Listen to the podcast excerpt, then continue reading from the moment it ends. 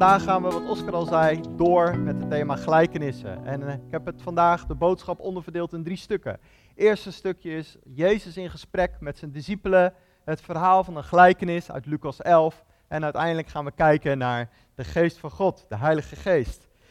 We zien in Lucas 11 het volgende. Jezus, zoals zijn vaste gewoonte, een vast patroon in zijn leven, was aan het bidden. En weet je, gebed en discipline horen bij elkaar. Discipline in gebed is nooit iets wettisch. Kun je soms denken van ja, zo'n vast patroon van gebed is wettisch. Nee, wettisch is als je probeert Gods liefde te verdienen door te bidden of regels na te leven. Maar een vast patroon, een goede gewoonte is niet wettisch, het is juist opbouwend, het is juist verrijkend. En de discipelen die hadden iets begrepen, dat ze zagen van, we zien dat Jezus aan het bidden is en dan gebeuren er fantastische dingen. Wonderen, tekenen, liefde voor mensen waar het eigenlijk lastig voor is om lief te hebben. En ze raken dan jaloers. Ze raken jaloers. Ze zien Jezus met een vurig, vastberaden, gedisciplineerd gebedsleven. En ze worden jaloers en ze gaan naar Jezus toe en ze zeggen, Jezus, weet u dat Johannes de Doper zijn leerlingen, zijn twaalf, leert bidden. Dus eigenlijk moet u ons ook toch wel leren bidden. Alsof je Jezus moet overtuigen van leer ons bidden, weet je. En Jezus zegt, jongens, maak je geen zorgen. Ik wil jullie leren bidden. Nou, de Joodse mannen hadden wel iets begrepen van gebed. Waren ze mee opgegroeid. Maar ze zagen hoe Jezus sprak met de Vader. Wat hij eruit haalde, hoe het zijn leven domineerde, was totaal anders. En ze zijn jaloers. Ik wil bidden als de Heer Jezus. Wat mooi. En voor de kinderen is dat niet fantastisch. Als je, de, als je daarover nadenkt van, Jezus ging heel vaak bidden. Praten met God, luisteren naar God. En de discipelen werden jaloers. Nou, misschien ben jij ook wel jaloers. Dat je denkt van, ik wil ook leren bidden. Ik wil groeien in gebed. Fantastisch. En dan vragen ze, leer ons bidden. En Jezus geeft dan verschillende antwoorden. En daar gaan we vandaag naar kijken. Het eerste antwoord wat Jezus zegt is in Lucas 11. En dan zegt hij voor de ouders, ouderen misschien wel bekend, het Onze Vader. Dat beroemde apostolische gebed. Hij legt daar als eerste antwoord eigenlijk een soort gebedskader, een gebedspatroon neer. En dan zegt hij in Lucas 11, jongens, als jullie bidden, bid dan zo. Vader, uw naam worden geheiligd, uw koninkrijk komen, geef ons elke dag ons dagelijks brood. Dan gaat het een stukje verder, maar vanwege de tijd. Zo mooi dat Jezus zegt, dit gebed, het gaat niet alleen om jezelf, het gaat om God de Vader. Hem kennen en zijn koninkrijk. En zo gedeeltelijk, ik weet niet hoe het jou vergaat, maar soms kan het zo bekend zijn. Dat je de vurigheid en de schoonheid verliest. Oh ja, onze vader, ik ken het, ik weet het, gebeden. Dat je de fascinatie eruit raakt. Dat je het vuur eruit verliest. Nou, dat is niet de bedoeling. Ik zal een trucje vertellen hoe mij dat helpt als ik een Bijbelgedeelte lees wat mij best wel bekend is. En ik wil niet verveeld over de Bijbel zijn. Soms ga ik het vertalen in eigen woorden. Wat staat hier nou? En misschien kun je dat zelf thuis vanmiddag of met je connectgroep doen, dat onze Vader. En ik heb die eerste gedeelte zo vertaald in woorden die dicht bij mijn hart staan. Er staat in mijn woorden, Vader, liefdevolle Vader, laat uw naam alle eer krijgen in mijn leven. Steeds weer opnieuw, steeds weer opnieuw. In mijn leefwereld zijn er zoveel dingen scheef en laat uw recht door mij heen stromen om dingen recht te zetten. Dat is voor mij het onze Vader in mijn taal? Wat is jouw taal? Ga dat ontdekken. En wat ik zo mooi vind, is dat Jezus ook zegt, het gaat om het koninkrijk. Nou, de kerk is nu letterlijk gesloten, maar het koninkrijk van God is levend, is krachtig, is bruisend. Misschien wel meer dan ooit. En we zijn geroepen om boodschappers te zijn, om uitingen te geven aan het koninkrijk. Als je bijvoorbeeld een fiets uitleent aan iemand die geen fiets heeft, is dat een uiting van liefde van het koninkrijk. Een gesprekje met een eenzame buurman, buurvrouw, is een uiting, manifestatie van het koninkrijk.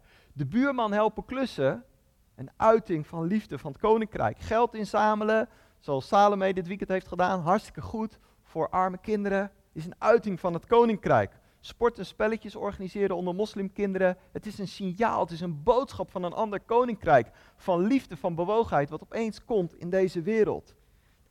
En weet je, God roept ons op om te bidden, zodat we meer en meer gaan leven vanuit zijn perspectief, vanuit zijn koninkrijk. Maar daarin is het belangrijk, en dat is een heel gevecht, een hele strijd, om tijd in te plannen voor gebed. Ik vind dat lastig. Maar ik weet, gebed is een uiting van liefde tot God.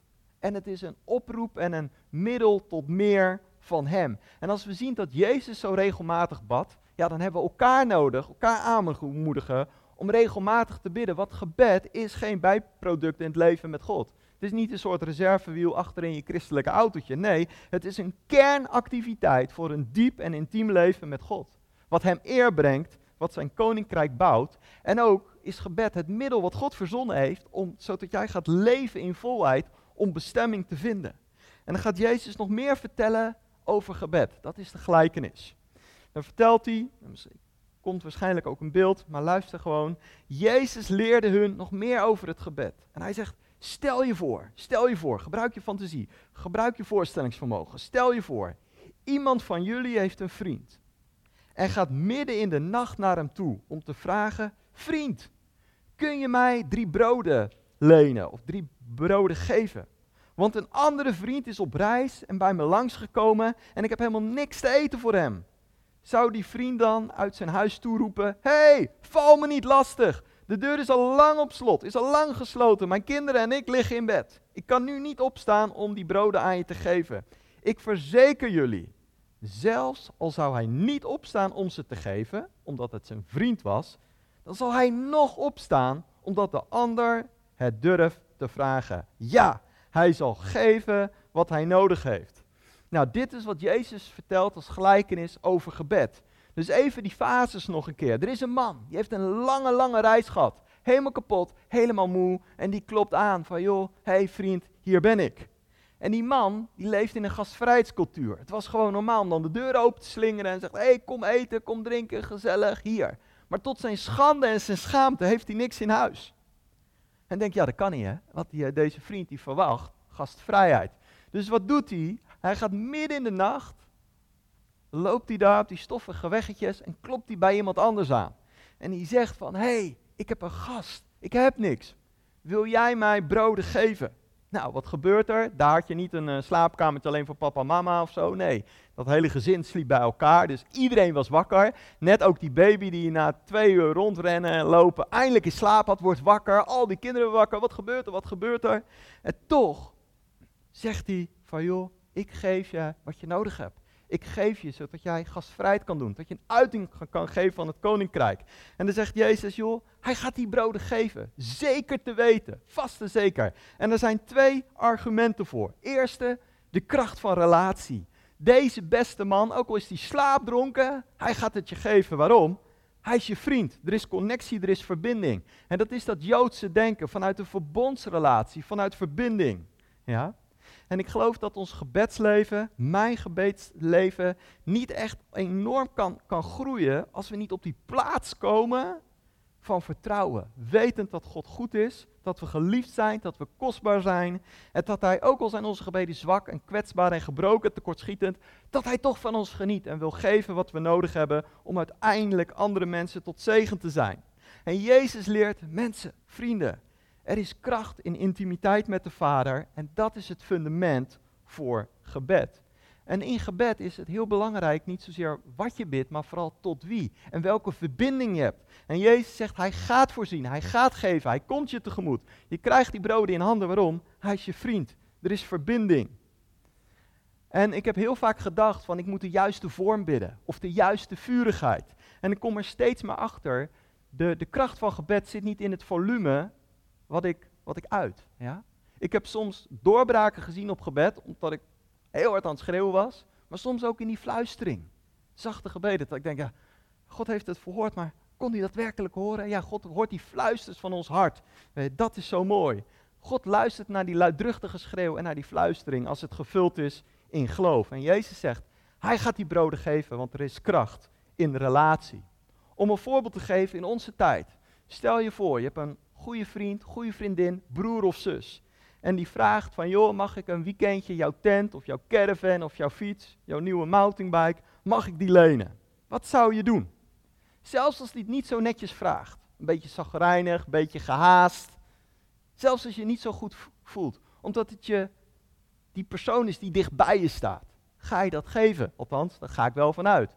De kinderen kunnen even checken nu uh, bij de ouders of die ouders inderdaad dat gaan geven.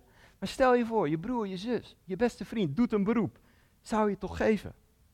Stel je voor dat die vriend van mij mij opbelt en die doet, eerst gaat hij heel erg slijmen, heel erg overdreven. Hoe gaat het met je, dit en dat? En uiteindelijk na tien minuten, hé hey, joh, mag ik die tent of die caravan lenen? Of die vriend die zegt, joh, ik vind het zo zielig, ik kan dit jaar niet op vakantie. En dat ik zeg, ja, niemand van ons kan op vakantie, corona. Maar het doet heel zielig en zelfmedelijden. En kom dan met die vraag, joh, mag ik de caravan of de tent lenen? Ik zou me beledigd voelen. Ik denk van, joh, je hoeft niet zo te slijmen of zo zielig te doen. Snap je niet? Je bent mijn zus, je bent mijn broer, je bent mijn vriend. Natuurlijk geef ik het. Als het kan, ik geef het. Dat is de kracht van relatie. Maar wat als een vreemde het zou doen? Een nieuwe collega, ik heb er nu een heleboel, of een buurman, die nauwelijks kent van, hé hey joh, mag ik je tent of je caravan of je nieuwe fiets, je auto een weekendje lenen? Zou je het doen? Ook al zou hij het heel lief vragen, perfect vragen, op het juiste moment, met de juiste woorden. Zou je het geven? Nou, sommigen van jullie wel, sommigen niet. Helaas hebben we geen zaal vol dat ik zeg handen opsteken. Maar er zit dus kracht in relatie. Wat maakt het verschil? Niet eens de toon of hoe die het vraagt, maar wie die is en wat je met hem hebt. Dat is de kracht van relatie. En Jezus zegt, God is jullie papa en hij wil geven, zodat jij het koninkrijk kan bouwen. Tweede argument wat Jezus noemt, hij zegt van, hij zal het zeker geven vanwege die relatie, maar anders vanwege die lef, die moed en die dapperheid om je lastig te vallen, zelfs midden in de nacht.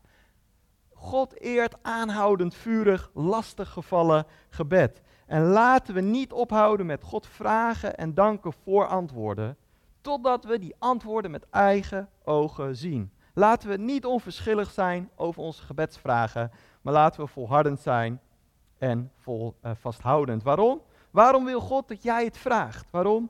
Omdat het naderen tot Hem leidt tot diepere verbinding met Hem. Want wat Gebed is nooit bedoeld om enkel alleen maar dingen te vragen aan God. Een soort uh, of zo. Nee, het gaat om relatie, verbinding, om ontmoeting. Zodat, ons, zodat we weer bewust zijn wie die is, dat ons hart verkwikt, zodat we groeien in passie voor hem. En dan komt de derde, uh, nog één dingetje vergeet ik. Wat zo mooi is, is dat Jezus ons leert van jongens, als je tot de Vader nadert, alle gebeden bewegen het hart van God. Want onze gebeden, onze zachte trillingen zetten engelen, we zien het niet in het natuurlijke in beweging, onze gebeden duwen krachtige demonen aan de kant, omdat God kracht verleent aan het gebed van het rechtvaardige. Dan geeft Jezus een derde antwoord. Dat is de openbaring van de Vader. Dat staat in het volgende gedeelte. Je kan het uh, meelezen. Bid, u zal gegeven worden. Zoek en u zult vinden. Klop en er zal voor u open gedaan worden. Want een ieder die bidt, die ontvangt. Wie zoekt, die vindt. En wie klopt, voor hem zal open gedaan worden. En dan, welke vader onder u zal aan zijn zoon, als hij om een brood vraagt, een steen geven? Of als hij om een vis vraagt, in plaats daarvan een slang geven? Of als hij om een ei vraagt, een schorpioen geven? Hier toont Jezus het hart van de vader. En Jezus zegt van, als je om een, als je om een brood vraagt, dan krijg je een brood. Als je om een vis vraagt, krijg je een vis. En als je om een ei vraagt, krijg je een ei, want God is goed. En het is een nieuwe mindset over gebed. En ik heb vaak gemerkt dat onze geschiedenis soms uh, vervuiling brengt in ons gebedsleven met God. Ja? Om een voorbeeld te geven. Ik, vertel, ik, uh, ik begeleide voor mijn werk eens een keertje een cliënt. En die had als vader best wel een hele slappe vader. Die man die had weinig geld, weinig kracht, weinig wijsheid, weinig aandacht, weinig liefde. Eigenlijk zat hij gevangen in armoede. Op emotioneel, financieel en andere gebieden weinig te geven. En die zoon, als hij als kindje een beroep deed van: hey papa, wilt u dit doen? Wilt u me daarbij helpen? Wilt u me dit toedoen? Die vader, die, die was niet thuis. Ja? En die zoon, die kreeg dat ook mee met God. Van joh, als ik bij God een beroep doe, ja, ik moet het zelf doen. Ik moet het zelf redden. Spierballen.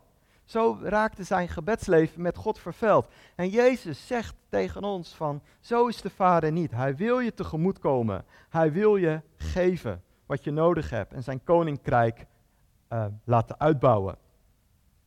Ook zien we hier het principe van geloof. Eigenlijk is Jezus in dit gedeelte helemaal niet zo pastorale. Als je bidt, dan gebeurt het. Ja, ik denk dan, ja, dat werkt soms wel, maar soms niet. Jezus laat weinig ruimte voor een pastorale insteek pastoraal denk ik van nou nou. Maar Jezus zegt geloof, vertrouw, reken erop. Reken erop dat de gebeden naar Gods wil altijd beantwoord zullen worden op Gods tijd, op Gods manier. En geef niet op, Geef niet te snel op. Laat je niet ontmoedigen als het antwoord op zich laat wachten. God eert geloof. Zonder geloof is het niet mogelijk, is het onmogelijk om God te eren. En dan het vierde wat Jezus hier op tafel legt. Dus we hebben het onze Vader. We hebben het verhaal van de gelijkenis. En dan het vierde, de Heilige Geest. Dan zegt Jezus, indien dan gij, hoewel gij slecht zijt, goede gaven weet te geven aan uw kinderen, hoeveel te meer? Nou, als je nog niet onderstreept hebt in je Bijbel, onderstreep hem dan nu. Hoeveel te meer zal uw hemelse Vader de Heilige Geest geven aan hen die daarom vragen? Nou, wat misschien als eerste opvalt als oude Calvinisten, is dat woordje slecht, hè? Hoewel jullie slecht zijn. Nou, in het Grieks staat daar ponoreros. Dat lijkt misschien op een speciaal biertje of een of andere Italiaanse, Spaanse voetballer. Ik weet het niet. Maar het betekent eigenlijk, eh, dat woordje slecht, fysiek zwak, kwetsbaar, geërgerd, gevoelig, makkelijk te beïnvloeden, beperkt. Nou, daarin kan ik me wel vinden. Is herkenbaar. Als iemand zegt, ja, je bent slecht, dan denk ik van, nou, ik doe toch ook wel goede dingen. Toch ook af en toe wel lief. Maar dat woordje, ponoreos, ja, gevoelig, makkelijk te beïnvloeden, beperkt. Ja, denk ik van, ja, dat gaat over mij. Maar dan zegt God, zelfs als je beperkt bent, wil je nog het beste.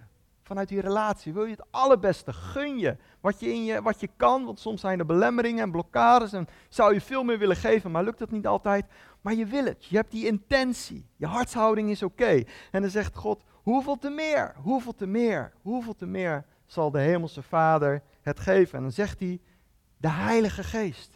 De Heilige Geest, nou dat is wat we vandaag vieren, wat we, waar we voor danken. Dat God niet alleen bij ons is komen wonen, maar in ons, door zijn geest. En wat zo mooi is in dit gebed, we mogen de Heilige Geest eenmalig uitnodigen, maar elke keer. We hoeven niet te wachten van ja, John, net Pinksteren gehad, balen, over 364 dagen weer de Heilige Geest vragen. Nee, elk moment mag je die, die liefde, die passie, die kracht, die inspiratie, die ondersteuning, die bekrachtiging van de Heilige Geest ervaren. God wil jou opnieuw vullen met de Heilige Geest. De Heilige Geest die houdt geen strippenkaart bij. Van joh, ja, pech gehad. Je hebt deze maand al drie keer gevraagd. Nu is het vol. Nee, nee. Volgende maand weer. Nee. Als jij vraagt, als jij uitstrekt, komt de Heilige Geest. Om jouw wijsheid te geven, om jouw liefde te geven, om jou boven natuurlijk te inspireren. Tot slot heb ik vaak mentorgesprekken met, uh, met, uh, met toffe gasten. En ik krijg heel vaak, als we het over de Heilige Geest hebben, deze vraag. En dat is, hoeveel heb ik eigenlijk van de Heilige Geest in mijn leven? Is dat te zien? Is dat te checken? De meeste van jullie, denk ik, als jullie langer betrokken zijn bij Connect Kerk, hebben de Heilige Geest, kennen de Heilige Geest, wandelen met de Heilige Geest. We hebben fantastische live buildings en andere avonden daarover gehad. Hoe kun je nu meten dat je de Heilige Geest, dat hij levend is, dat hij krachtig is, dat hij niet uh, bekoeld is, dat hij niet bedroefd is, maar dat hij levend is, dat hij krachtig is, dat hij bruisend is. Nou, volgens mij zijn er drie meetinstrumenten. Drie meetinstrumenten die ik vaak reflecteer op mijn eigen leven. Of de Heilige Geest levend is in mij. Eén is vruchten van de geest. De vruchten van de geest. Groei ik in liefde, in blijdschap, in geduld? Is Jezus bezig in mijn karakter? Groeien. Twee, we weten dat de Heilige Geest kwam op de Joodse feestdag, op de Shavuot, op het graanfeest. Daarom waren al die Joden, die waren in Jeruzalem om dat feest te vieren. Het graanfeest, oogstfeest. En als al die mensen tot geloof komen, en uiteindelijk gedoopt worden. Dat is dat oogstfeest. Dat is wat de Heilige Geest wil doen. De Heilige Geest geeft je vrijmoedigheid om te getuigen. De Heilige Geest geeft je kracht om een verschil uit te maken. En als je vraagt van ben ik vol van de Heilige Geest, ben ik vervuld, leeft de Heilige Geest in mij, kijk in een spiegel, misschien even scherp, en kijk kritisch naar jezelf van vertel ik mensen nog over, over Jezus? Getuig ik nog? Ben ik gevuld met de Geest om zijn woorden bekend te maken aan anderen? In, in, in het Oude Testament staat zo'n gedeelte en zo'n tekst van het is vandaag een dag van blijde boodschap. En dat gaat over de komst van Jezus uiteindelijk. En dan zeggen ze, het is een dag van blijde boodschap. We kunnen niet zwijgen, we kunnen niet stil zijn. Nou, ik denk dat is het werk van de Heilige Geest. Dat je kansen zoekt, dat je manieren zoekt om te getuigen van Hem. En de derde sleutel van hoe, als je afvraagt hoe krachtig is de Heilige Geest in mijn leven, is door te kijken naar de gaven van de Heilige Geest.